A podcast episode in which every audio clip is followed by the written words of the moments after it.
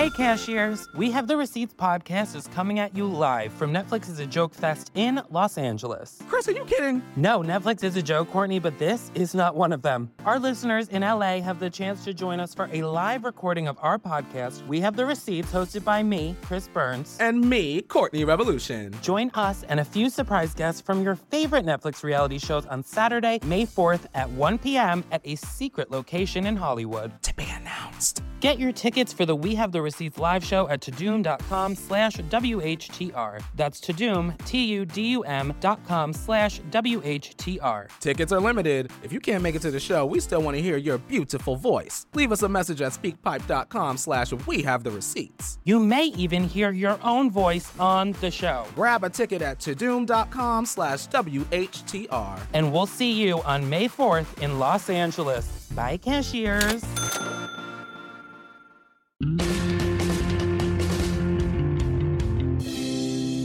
I gotta be honest though, you know, I saw a lot of you youngsters didn't wear masks, and I got upset at first, but then I did the math. I understand why you didn't wear them. You know what I mean? You knew you were gonna survive, right? You went to college, you bought the dream, you left with the debt, and there was no jobs. So you played the only card you had. Get COVID and breathe on somebody older with the corner office. That's what you do. All right? Power is not given away, it has to be taken. And people have to die, historically speaking. People have to go. Uh, you know what did amaze me during all of this? Was the amount of shit that doctors got from non doctors slash complete fucking morons. People who had to go to summer school. According to my internet research, if you take a little bleach, vitamin D, and aspirin, the people are like listening to them. Like my favorite heckle doctors got from people was like, dude, what's the last thing they even cured? What? Fucking polio? It's like, no, HPV.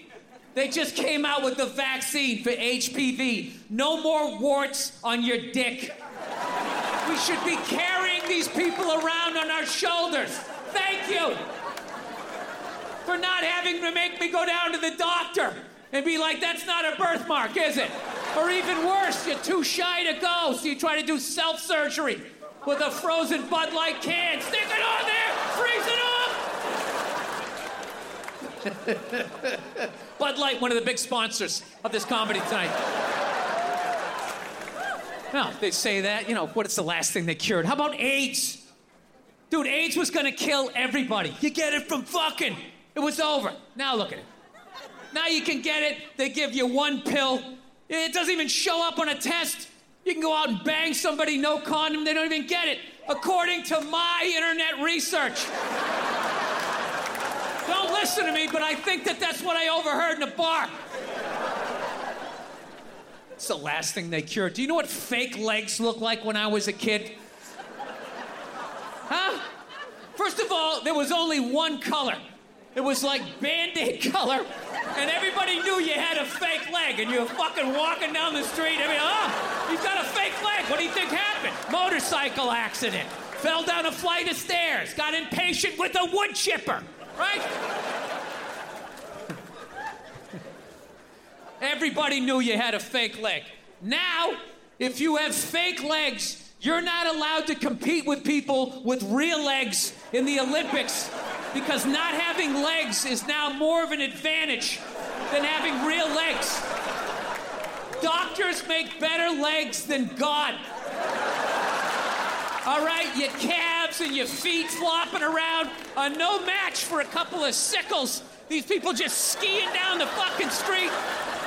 You get them by some train tracks that go downhill, you're never gonna see them again. Watch Bill Burr Presents Friends Who Kill on Netflix.